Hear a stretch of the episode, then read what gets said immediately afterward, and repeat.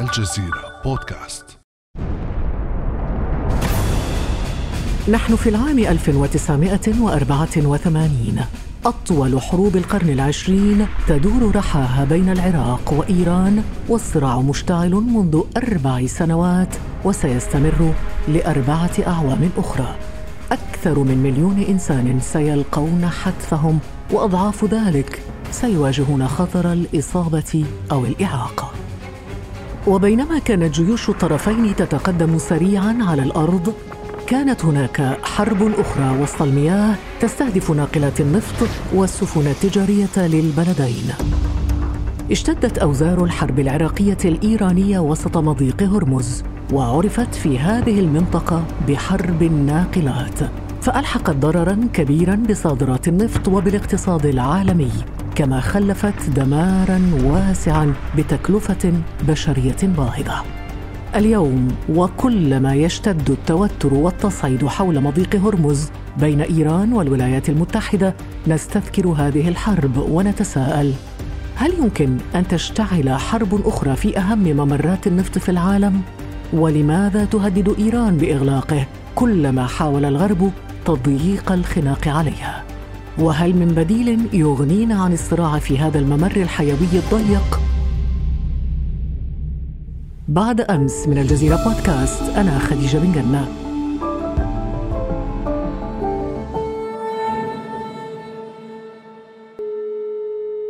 يبحر معنا في هذه الحلقة الثالثة من سلسلتنا عن المضائق الباحث والكاتب في الشؤون الدولية الأستاذ نبيل عودة. أهلا وسهلا بك أستاذ نبيل. أهلا وسهلا أستاذ خديجة. أستاذ نبيل قبل أن نبدأ في الحديث عن مضيق هرمز صف لنا بداية موقعه الجغرافي على خريطة العالم. بداية مضيق هرمز واحد من أهم المضائق المائية في العالم. وكان على الدوام يحوز ذلك الاهتمام الكبير حتى قبل اكتشاف النفط في تلك المنطقة الجغرافية الهامة من العالم. كان دائما محاذي لواحدة من الإمبراطوريات الكبرى عبر التاريخ ولذلك كان السيطرة عليه يعتبر أحد أهم أدوات الهيمنة لتلك الدولة على محيطها. نحن نتكلم الآن عن ما يقارب من 40% تقريبا من صادرات النفط تمر من مضيق هرمز. مضيق هرمز هو يعني يربط بين الخليج العربي وممكن نحكي خليج عمان والمحيط الهندي. من أهم جغرافيات المضيق أن بعض الجزر الرئيسية مثل جزيرة قشم جزيرة لاراك جزيرة هرمز. وبالمناسبة المضيق أخذ اسمه من جزيرة هرمز التي كانت بؤرة. إذا صح التعبير تمركز مملكة هرمز. في تلك الفترة. أيضا هناك جزر مهمه جدا تقع على الجانب العربي من مضيق هرمز اللي هي جزر سلامة وبناتها التي تتبع سلطنة عمان بالإضافة طبعا إلى بعض الجزر التي يقع الخلاف عليها حاليا بين إيران من جهة والدول العربية من جهة خصوصا الإمارات اللي هي جزيرة أبو موسى في الجانب العربي. هي أقرب إلى الجانب العربي تبعد فقط عن السواحل العربية ما يقارب 50 كيلومتر لكنها تبعد عن السواحل الإيرانية 65 كيلومتر بالإضافة إلى جزيرة طنب الكبرى وطنب الصغرى التي تم السيطرة عليها من قبل إيران بعد انسحاب بريطانيا من المنطقة بداية سبعينات القرن العشرين. مضيق هرمز أيضا وهما في الإمارات. نعم. مضيق هرمز تقريبا يبلغ طوله 104 ميال بحرية. عمقه يتراوح ما بين 40 إلى 50 متر. أكثر منطقة عمقا في المضيق تبلغ تقريبا 80 متر عن جزيرة مسندم العمانية. هذه تقريبا هي جغرافيته بشكل سريع. نعم هذا الموقع الجغرافي يجعل طبعا منه ممرا من أهم الممرات الحيوية في العالم، لكن حدثنا عن الأهمية الاستراتيجية والاقتصادية لمضيق هرمز. اقتصاديا هذا المضيق يعد واحد من أبرز المضائق المتعلقة بتصدير النفط عالميا، يعني مثلا فقط في عام 2018 بلغ متوسط تدفق النفط اليومي من هذا المضيق تقريبا 21 مليون برميل يوميا، أي ما يعادل تقريبا 25% من الاستهلاك العالمي للبترول. فلذلك إحنا نتكلم عن مضيق يعتبر استراتيجيا من ناحية الاقتصاد العالمي المعتمد إلى الآن على سلعة النفط. أيضا إنه جميع الدول المصدرة للنفط في هذه المنطقة سواء كانت السعودية الكويت العراق حتى إيران لا يوجد عندها منافذ أخرى لتصدير النفط، نحكي منافذ استراتيجية أخرى أو منافذ اقتصادية أخرى، طبعا في منافذ ممكن نتكلم عنها بعد قليل خصوصا خط البحرين، لكن حاليا يعني مثل زي العراق زي إيران لأنه أغلب النفط يقع في منطقة هي أعالي الخليج العربي، في منطقة خوزستان وخصوصا منطقة خوزستان في إيران، فلذلك لا يوجد أي منفذ آخر لايران مثلا والعراق والكويت لتصدير النفط إلا عبر مضيق هرمز، لذلك يعد يعني محوريا لهذه الدول بشكل كبير جدا، نوعا ما أيضا محوريا للسعودية ولكن السعودية والإمارات عندها بدائل أخرى وإن كانت بدائل غير اقتصادية يمكن اللجوء إليها آه، خصوصا ممر نحكي البري عبر الأنابيب الذي يصل البحر الأحمر بميناء ينبع في البحر الأحمر، فلذلك يعني آه، من هنا تكمن أهميته الاقتصادية، أما اهميه الاستراتيجية فنحن نتكلم عن إيران خصوصا في العصر الحديث، يعني إذا إحنا أردنا أن نتكلم خديجة عن موضوع الحروب في المنطقة العربية إذا صح التعبير، فالحروب إحنا التي حصلت بتدخل خارجي كانت في منطقة الخليج، الأهمية الاستراتيجية إحنا نتكلم عن وجود إيران في المنطقة وإيران قبل الثورة الإسلامية أيضا كانت تحوز على اهتمام كبير جدا في السياسة الدولية. هنكون يعني من البداية واضحين إنه منطقة الخليج أو المياه الدافئه إذا صح التعبير كانت مهمة استراتيجيا بشكل كبير جدا في السياسة العالمية للولايات المتحدة الأمريكية إبان الحرب الباردة في منع الاتحاد السوفيتي من الوصول إلى المياه الدافئة أي المحيط الهندي. وهناك كان doctrine اللي بسموها عقيدة كارتر إنه قال عندما دخلت الاتحاد السوفيتي أفغانستان أننا سوف نحارب أو ندافع عن مضيق هرمز ومنطقة الخليج بالقوة العسكرية إذا لزم الأمر. فلذلك كانت هذه المنطقة يعني استراتيجية ومهمة جدا فيما يتعلق بسياسة الدول الكبرى. والولايات المتحدة الأمريكية في ذلك الوقت أي في سبعينيات القرن العشرين اعتمدت على ما يمكن أن يسمى باستراتيجية الدعامة المزدوجة أي على إيران وعلى السعودية من أجل صد النفوذ السوفيتي في تلك المنطقة خصوصا بعد انسحاب بريطانيا من المنطقة نهاية الستينيات وبداية السبعينيات من القرن العشرين. إذا أستاذ نبيل يشكل مضيق هرمز أهمية مشتركة لعدد كبير من الدول من خلال انسياب حركة الملاحة عبره من الخليج العربي إلى المحيط الهندي ومن ثم إلى مرافق العالم المختلفة. إذا الجميع يشترك في كون هذه المصالح حيوية، مصالح مهمة، لها انعكاسات مباشرة على الاقتصاد العالمي، فلماذا أصبح مضيق هرمز بؤرة محورية للتوترات الدولية؟ النفط يجاوب كثيرا عن هذا السؤال ما زال النفط أحد أهم السلع العالمية فيما يتعلق بالنمو الاقتصادي العالمي. كانت الولايات المتحدة الأمريكية تعتمد على النفط الخليجي بشكل كبير جدا أو حتى إذا صح التعبير الدول الأوروبية أيضا أو الدول الغربية بشكل عام كانت تعتمد على النفط الخليجي أو نفط الخليج بشكل كبير جدا وكلنا يعلم الصدمة التي سببتها المقاطعة التي حدثت عام 73 عندما اجتمعت بعض الدول العربية المصدرة النفط على قطع النفط جزئيا عن الدول الغربية لمساندتها إسرائيل في حرب أكتوبر كان هناك صدمة بالنسبة للغرب. ولذلك بدأ يبحث عن بدائل أخرى ويقلل اعتماده على النفط الخليجي. لكن بذات الوقت هناك طرف آخر الآن يسعى إلى الاستحواذ على النفط الخليجي أو يسعى إلى الهيمنة على النفط الخليجي من أجل معادلة الهيمنة العالمية اللي هي شرق آسيا وخصوصا الصين. يعني إحنا الآن نتكلم تقريبا أن 60% من النفط المصدر من مضيق هرمز يذهب إلى شرق آسيا وخصوصا إلى إلى الصين. فإذا كانت الولايات المتحدة الأمريكية كانت تهيمن على هذه المنطقة من أجل الاستحواذ على النفط الآن تسعى إلى إبقاء هيمنتها على هذه المنطقة وإبقائها يعني بؤرة صراع من أجل حرمان الصين. الوصول إلى هذه المنطقة والسيطرة عليها من أجل منعها من الاستحواذ على مصدر الطاقة المهم بالنسبة إلى الصين لأنه 90% من النفط الذي تستورده الصين يأتي تقريبا من إيران خصيصا. فلذلك ما زال النفط هو بؤرة الصراع المتعلقة بهذه المنطقة بين الدول العظمى خصوصا الآن أمريكا والصين. طبعا هناك أيضا إيران مهمة جدا في هذه المعادلة المعادله لأنه الولايات المتحدة الأمريكية تسعى بكل ما أوتيت من قوة سواء كانت الدبلوماسية أو عسكرية كما إحنا نرى الآن من خلال استفزاز إيران بالعقوبات الاقتصادية الشديدة من أجل يعني السيطرة على هذه السلعة الاستراتيجية ومنع إيران من الهيمنة على المنطقة في حال استطاعت أن تستحوذ على قدراتها كاملة أو تستعيد قدراتها كاملة في إنتاج وتصدير النفط من هذه المنطقة.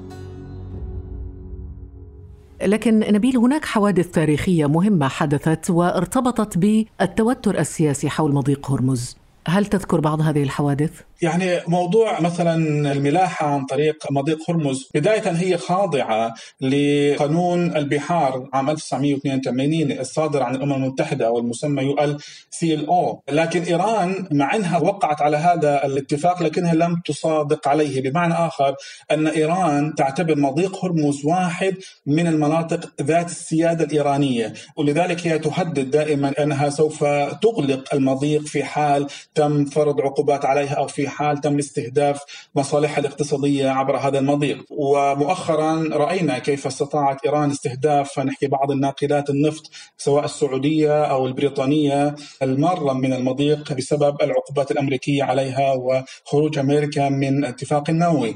إذا طبعا بالإضافة إلى الحرب العراقية الإيرانية الخليج. وحرب الخليج ومعركة الناقلات إذا صح التعبير لأنه إيران في تلك المرحلة في الثمانينات فعلا هي أصبحت تستهدف الناقلات النفطية الخليجية خصوصا السعودية والعراقية والكويتية. فأصبحت هذه الدول تسعى إلى تصدير نفطها عبر الناقلات الأمريكية ورفع العلم الأمريكي على الناقلات. فعندنا سابقة فيما يتعلق بتسكير مضيق هرمز.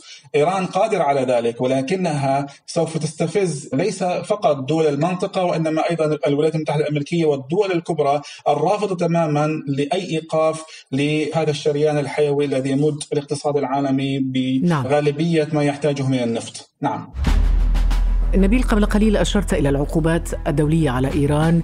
هنا في هذا المشهد نحن في الثامن من أيار مايو عام 2018 يقف الرئيس الأمريكي دونالد ترامب على منصة البيت الأبيض معلنا الانسحاب من اتفاق أبرمته بلاده مع إيران عام 2015 I am announcing today that the United States will withdraw. أعلن اليوم انسحاب الولايات المتحدة من الاتفاق النووي مع إيران. في غضون لحظات قليلة سأوقع مذكرة رئاسية لبدء فرض العقوبات الأمريكية على إيران. سنفرض أعلى درجات العقوبات الاقتصادية. وأي دولة ستدعم طهران لامتلاكها السلاح النووي سنحاسبها. أمريكا لن تكون رهينة للابتزاز النووي. America will not be held hostage to nuclear blackmail. بعد انسحاب واشنطن من الاتفاق النووي مع طهران زادت حدة التوتر بين البلدين وهدد الرئيس الإيراني حسن روحاني بإغلاق مضيق هرمز.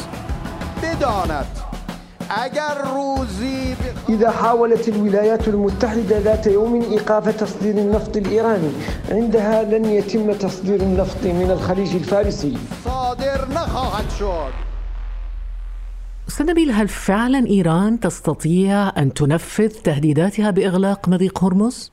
يعني عمليا تستطيع. يعني إغلاق المضيق لا يحتاج إلى يعني تقنية عسكرية كبيرة جدا لأنه هو مضيق بالأخير. يعني إذا نصبت أنت مجموعة من الصواريخ أرض جو أو أرض أرض في تلك المناطق تستطيع أن تغلق المضيق. يعني إغراق بارجتين مثلا في المضيق سوف يعني يغلق المضيق أمام الملاحة الدولية.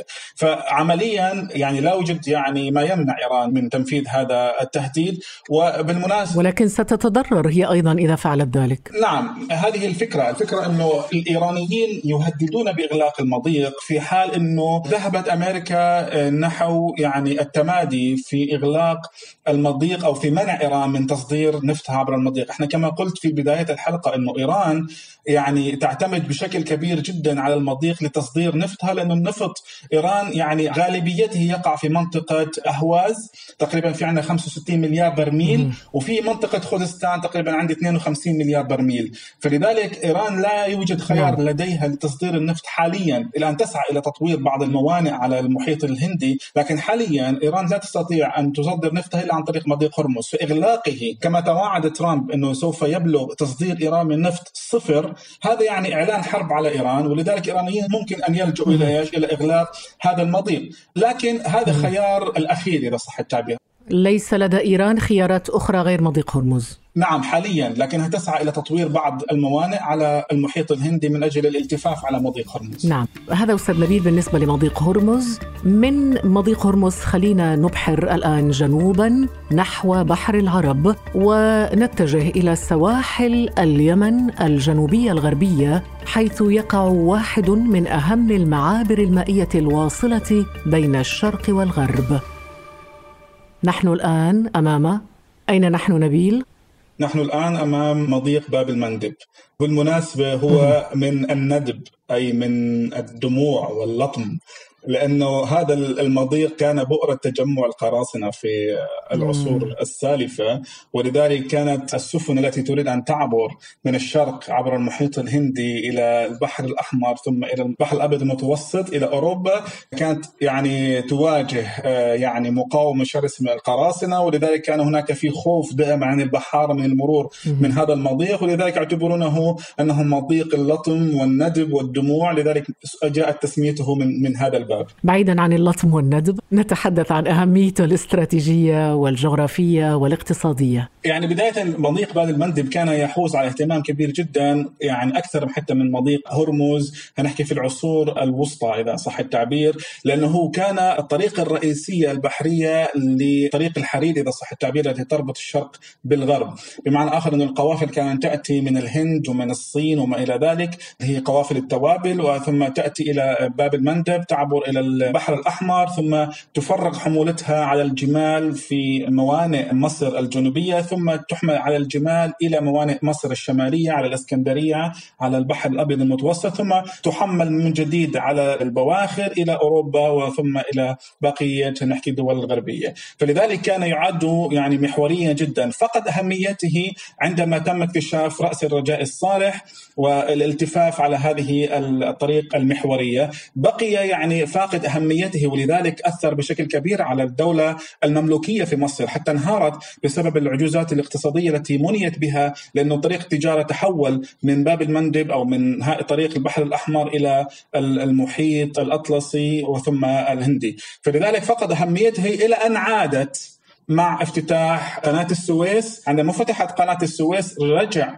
باب المندب إلى أن يحوز الاهتمام الكبير جدا لأنه أصبحت طريق الواصلة بين الشرق والغرب بدل أن تمر برأس رجاء الصالح الطويل جدا. أصبحت تمر الآن مجددا من البحر الأبيض المتوسط ثم الأحمر ثم المحيط الهندي فأصبحت أكثر جدوى اقتصادية للتجارة الدولية. فرجع مضيق باب المندب للأهمية مجددا في التجارة الدولية وأيضا في تجارة النفط خصوصا لأنه تقريبا في عام 2018 تدفق ما يقارب 6.2 مليون برميل يوميا من النفط الخام عبر عبر المضيق، نعم. وهل أيضا طريق الحرير الصيني الجديد يضاعف من أهميته الاستراتيجية؟ طبعا ولذلك إحنا عم نشوف هناك حرب موانئ إذا ممكن إحنا نسميها خديجة في تلك المنطقة اللي هي منطقة باب المندب والقرن الإفريقي والبحر الأحمر بشكل عام. لأنه تلك المنطقة واحدة من أهم النقاط الاستراتيجية أو بؤر الاتصال الاستراتيجية لطريق الحرير الجديده التي تسعى إلى بنائها الصين. ولذلك بنلاحظ مثلا في تنافس محموم جدا بين الدول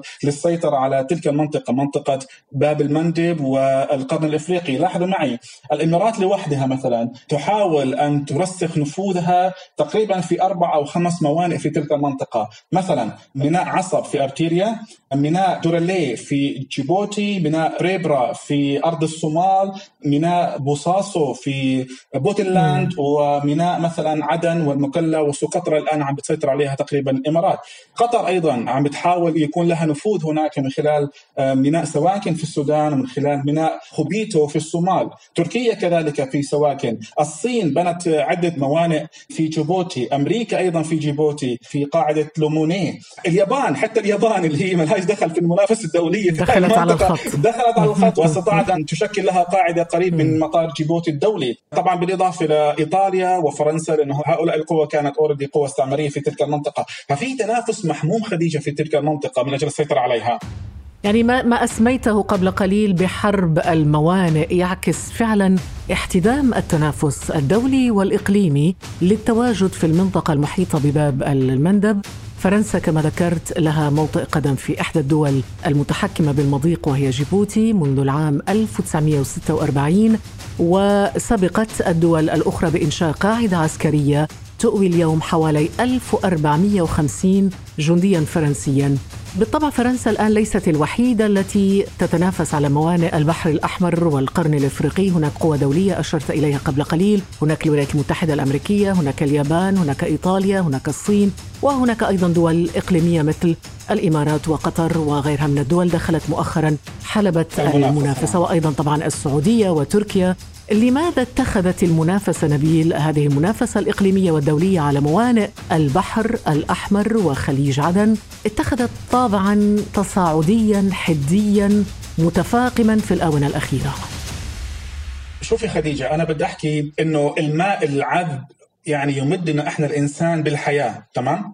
لكن الماء المالح البحار تمدنا بالهيمنة والازدهار.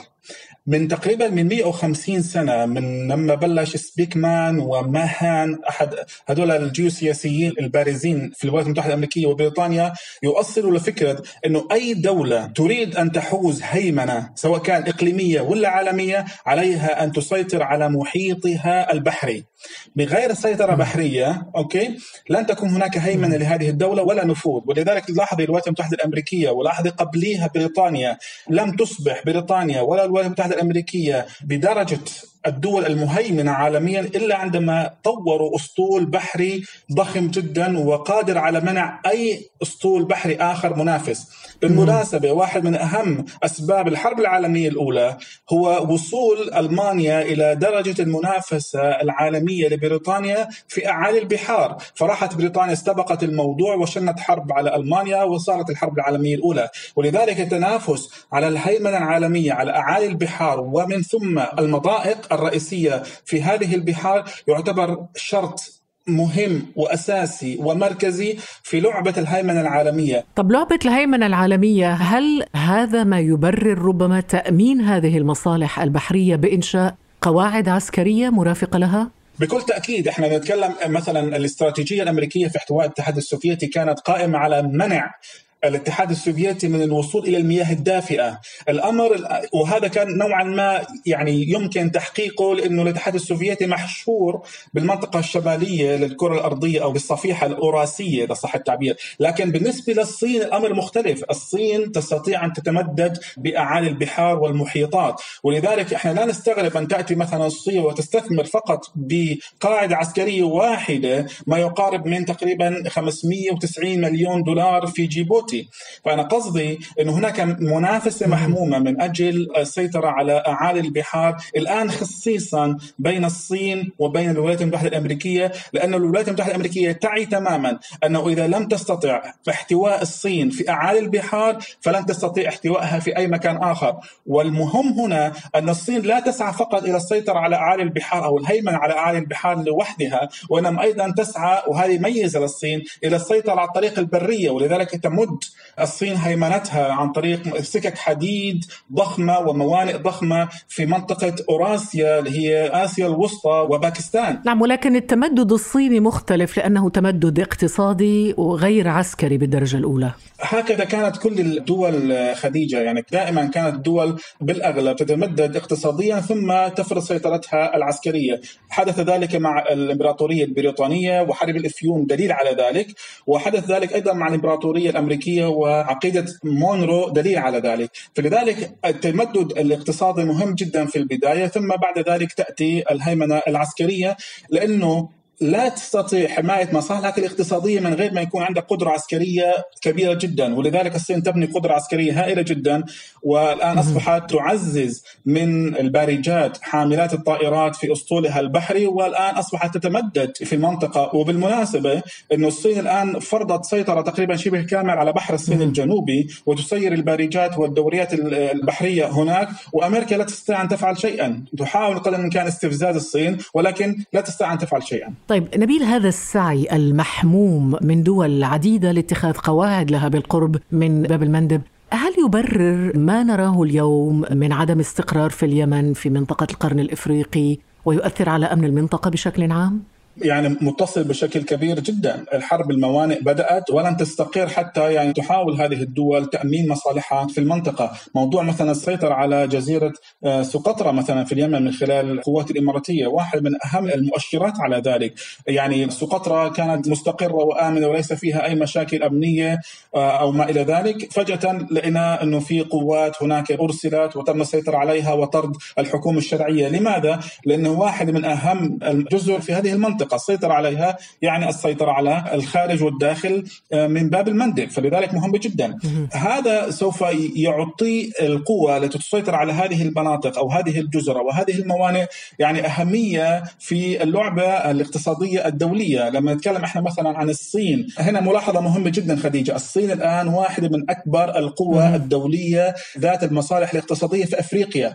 يعني معنى آخر إنه الآن الاقتصاد بين الصين وبين القارة الأفريقية الافريقيه تقريبا يحوز على 55% يعني أغلب الحصة الاقتصادية في التعاطي بين أفريقيا كبيرة. وهذه نسبة كبيرة جدا فلذلك أي دولة مم. تسعى إلى السيطره على الموانئ التي تعتبر بوابة الدخول إلى القارة الإفريقية من أجل استخدامها كورقة ضغط على هذه القوى الدولية التي تريد أن تكون يعني صاحبة الكلمة الأولى والأخيرة في هذه المنطقة. اذا كيف يمكن تأمين الملاحة في مضيق المندب؟ كنا نسمع في موضوع القراصنة في تلك المنطقة وكان في دوريات مشتركة للناتو وبعض الأحيان مع الصين ومع اليابان ومع كوريا الجنوبية. يعني تسير دوريات إلى تلك المنطقة من أجل حماية الملاحة الدولية. لكن ما زال الحمل الأكبر من أجل تأمين الملاحة الدولية خصوصا في هذه الممرات المائية الاستراتيجية يقع على كاهل الولايات المتحدة الأمريكية لأنه جزء مهم جدا من ازدهار الولايات المتحدة الأمريكية هو بقدرتها على السيطرة على هذه هذه المفاصل الرئيسية في الملاحة الدولية. الآن هناك نوع من الاجماع تقريبا بين الدول الكبرى أو الدول الرئيسية على ضرورة الإبقاء على هذه المنافذ، يعني حيوية ومفتوحة من أجل الملاحة الدولية للحفاظ على النمو الاقتصاد الدولي. لا يوجد أي قوة الآن قادرة على إغلاق هذه البضائق لأنه في الولايات المتحدة الأمريكية تعتبر الشرطي الدولي القادر فعلا على الحفاظ على هذه الممرات يعني مفتوحة وس سالكة للتجارة الدولية. نعم. شكرا جزيلا لك أستاذ نبيل العودة. أبحرنا معك عبر مضيق هرمز ثم باب المندب. شكرا جزيلا لك على هذه الرحلة. أهلا وسهلا يا مرحبا. طبعا رحلتنا عن المضائق لم تنتهي بعد ما زالت مستمرة. انتظرونا سنعود إليكم في رحلة أخرى عبر مضائق وممرات مائية أخرى. كان هذا بعد أمس.